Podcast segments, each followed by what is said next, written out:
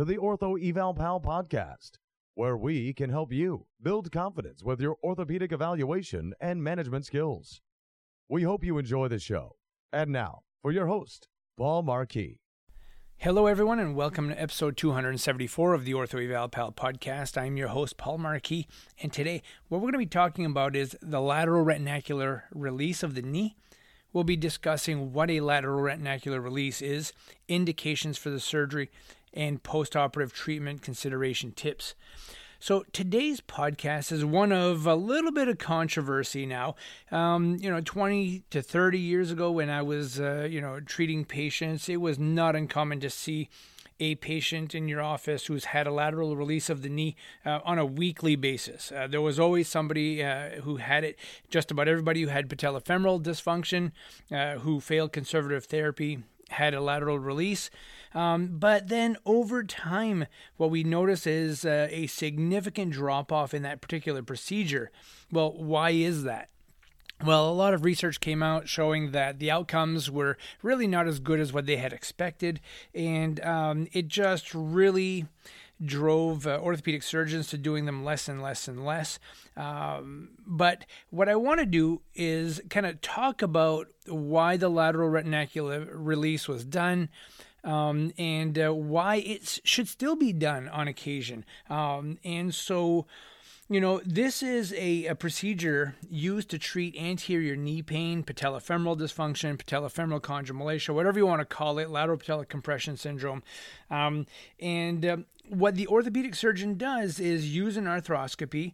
They will surgically cut the lateral patellar retinacular tissue, okay, in order to help allow that patella to ride more medially. So we have a medial retinaculum and a lateral retinaculum that kind of hold that patella uh, in a nice neutral position. Remember that patellofemoral joint is inherently unstable. So um, the retinaculum are very important as far as holding that patella in the right place. But if that lateral side is a little bit tight or somebody's having a lot of lateral patella discomfort, um, when that lateral retinaculum is released, the, the in theory is supposed to allow that kneecap to ride medially a little bit more. And the idea is to improve patellofemoral tracking. Um, but a few downfalls to the surgery is that if the patient had patellofemoral instability prior to the surgery, the lateral retinacular release could render them a little too unstable now and then end up with a recurrent dislocation or subluxation of the patella. And so that is something to take into consideration. The other problem with having this surgery, which was a bigger factor for me as a physical therapist, was that there was so much effusion associated with it um, because that tissue is so vascular, just kind of bleeds inside the joint. There's a big pocket of fluid on that lateral gutter, um, and it would cause swelling for about three to four months in most people. It wasn't uncommon. I used to panic after three or four weeks and say, "Why is this knee still swollen?" Um, and then my uh, my mentor and uh, boss at the time, you know, would always tell me. You know, they swell for a long time. I've seen a lot of these, and it's very common. And then over time, after seeing many, many of these, uh, it was very common. So then we could put people to rest and say, you know, listen, this is understandable. This is going to happen with this particular procedure, and then they would understand that that was quote unquote normal uh, after having that done. Uh, I used to see uh, patients after the procedure a lot, and you know, for the most part, they had you know good outcomes. The literature, though, is all over the place with this procedure. So, you know, doing the lateral release almost came to a halt because of that. There was just so much inconsistency in the outcomes. And uh, so people just, I think, shied away from doing it. Um, but the research also shows, you know, success with um, patients who have lateral patella compression syndrome and it's isolated to lateral patellar compression syndrome. So basically, that uh, patella is tilted laterally. There's tenderness to the lateral patellar um, junction and region. Uh, those people, when they have that and it's isolated, they'll do well. The research also shows that there's a pretty high success rate with just passively stretching that lateral retinaculum. Only problem is it has to be done a lot and the patient will have a hard time doing this themselves. And I've seen some try to do it, and for some reason they're bent forward, they can't relax that quad very well. Um, they're not sure how hard to push, and so they don't do a very good job at you know stretching that on a regular basis. Now, I am not an orthopedic surgeon, but I have um, seen some stuff from my experience that I think would certainly help guide an orthopedic surgeon in regards to doing it or not. Um, that's where I think there should be good communication between the PT and the orthopedic surgeon, especially if we've had a chance to work with the patient quite a bit. So, patients who have isolated patellofemoral retinacular pain, okay, so that synovium on the lateral side of the knee is tender to touch. Um, those folks will do fairly well with a lateral retinacular release. Now, patients who also have a lateral patella tilt, so if you look at that patella, and it is tilted laterally, so that lateral side is down toward the femoral condyle more so than the other side. Or you try to untilt that kneecap, and it's very hard to do, and you can feel the tightness of that lateral retinaculum. Those folks will also do well with this procedure. Um, I also have found that people who have it more on one side will do better. And if the patella doesn't glide medially as much as the good side, and some out there have stated that, you know, the patella needs to glide at least 50% of the width of the patella over the medial femoral condyle. I think that's a bit much myself um, as a sign of lateral retinacular tightness. But, um, you know, what I do is I compare it to the other side. And if it's significantly tighter, um, and there's a lateral tilt and there is tenderness to that lateral patellofemoral compartment, then those are all good signs. Now, patients um, who can quad set better while the patella is held medially or if they are doing like a leg press, let's say like a single legged leg press on a shuttle, um, and you can hold that patella manually, medially a little bit more, and it takes that lateral patellofemoral compression off and they feel stronger and they have less pain, that's a good indicator. One of the things I like to do is I like to um, place a patient on a, a, leg press machine. We have the shuttle cardiomuscular trainer, and um, what I do is I have them do a reasonable amount of weight, something that is enough to stress their leg and cause them lateral patellofemoral pain, and I have them press 10 times. And I make sure that I measure or I put a mark where the foot is on the board. I make sure their body doesn't move on it. And so once um, they have done 10 reps, and I tell them, think about how it feels. Okay. Then what I do is I'll either use Leukotape and pull that medial, that patella medially, or put them into like an on-track knee brace, which grabs that kneecap and pulls it medially. And I will have them get in exactly the same position with the exact same weight, and I will have them push again.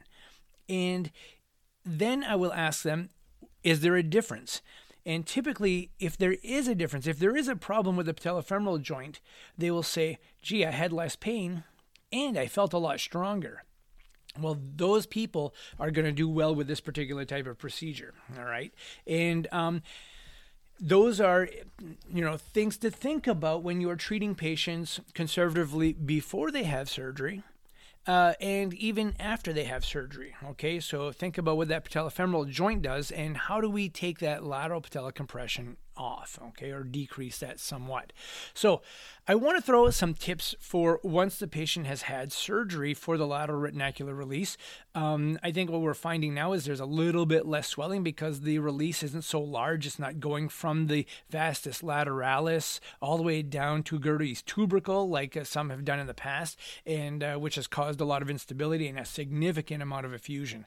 Um, but nonetheless, they will all have effusion in the knee, and that's kind of what I like to start with. I like to start with managing that. Now, you're not going to push these people really hard because it's a, you know, it's a fairly uncomfortable procedure. That effusion is going to cause reflex inhibition, right? And the other thing that you'll notice is there's going to be a an area along the lateral gutter that is really going to pop out a lot. And um, so, what I like to do with these folks is I like to compress them.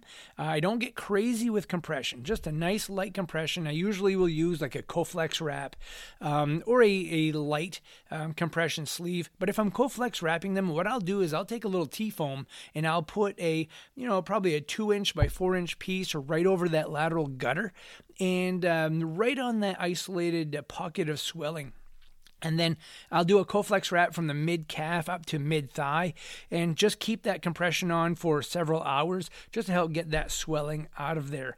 Um, and people also get a little bit of relief of having that isolated pressure over the lateral gutter. And it also helps to keep that knee medial a little bit because remember, we don't want it to scar down laterally again, okay? Next, you need to activate the quadriceps. Okay, the quads will be suppressed, so you want to turn that back on. And, and these people are going to become atrophied really fast after a lateral release because of it. So you want to try to turn this back on. You can use some uh, Russian stimulation to the VMO area and the quad. Try to activate it, but don't cause lateral patella pain um, if they are doing this. So you find that comfortable range with them. You might put a little roll under their knee and just have them work on some quad sets while they have the um, neuromuscular reeducation on go slowly with these folks okay they're very easy to flare up they'll swell up really quickly if you push them too hard um, I also like to do some very gentle medial patella gliding or stretching because, again, we don't want to rescar that lateral side. Uh, so just keeping it moving medially nicely is fine. If they've had no previous patellar instability, um, then I'm not too worried about that, especially if they were just an isolated lateral patella compression syndrome. I like to avoid aggressive abduction hip exercises with weight at the ankle or resisted bands at the ankle because it really increases the contraction of that IT band, which has fibers that attach next to the lateral retinaculum and have this lateral pull. Okay. And so I try to avoid, you know, really reaming on that IT band early on. So what I might do is um, use weight above the knee or I might use bands above the knee, but you know, obtaining better glute med and glute max strength is very important early on. Um, so I really hit those hard. Um, remember, ice does not get rid of swelling, okay? But cryocompression, on the other hand, can serve two purposes. The ice and uh, cryo can help to decrease the pain, and the compression can help with the swelling. So things like cryo cuffs or um, you know compression pumps or things like that can be very helpful in decreasing that swelling in the leg. So I'm all for it. Um, focus on good leg alignment. A lot of these people who have lateral compression syndrome have uh, a valgus knee posture when they squat. They have a, a poor functional squat. Um, glutes are weak, the knees collapse inward, the feet go into pes planus. Um, so I may put these folks into, you know, like um, an off the shelf pair of orthotics to support the medial arch and stabilize the heel. I also like to get those glute meds, glute max um, contracting right away. And um, when we start to get into some squatting activities like lower than body weight squats, like on the shuttle or a leg press machine, um, I really focus on good leg position and we avoid that valgus caving while they're doing the squat. Now, because you can't push these folks really hard to build that quad strength, I'm a big advocate of BFR, blood flow restriction training, um, and this is a great option early on. I've even found that with some of my patients, it's helped with the swelling, contrary to what you would think it would do. Um, but these folks can get a nice big workout without using heavy weight whatsoever um, and um, prevent all that atrophy in the quads. So um, that is definitely definitely a, a suggestion I would make. Now, you know, as patients start to get better, the swelling goes down, the quad is reactivating. That's when you start to just, you know, get back into more functional activities. You're starting to get them on a bike or an elliptical trainer. And, um, you know, high speed cycling early on is more important than high resistance cycling only because uh, you want to get more of a hydroplaning effect to that patellofemoral joint. You don't want to have a lot of patellofemoral compression um, and make sure that seat is nice and high so that they're uh, not flexing too hard while they're doing that.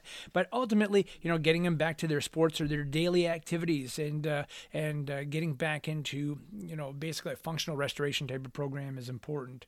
Um, but again, done for the right purpose, these folks will do really well in the long run. And um, I hope that uh, the next time you see somebody who's had a lateral release, you feel more comfortable treating them and have a better understanding of what the procedure is and uh, how we manage them post-operatively. So I hope you enjoyed uh, today's topic. I wish you all have a great day. Be kind to each other and take care. We hope you've enjoyed the show. For some more awesome content, go to orthoevalpal.com.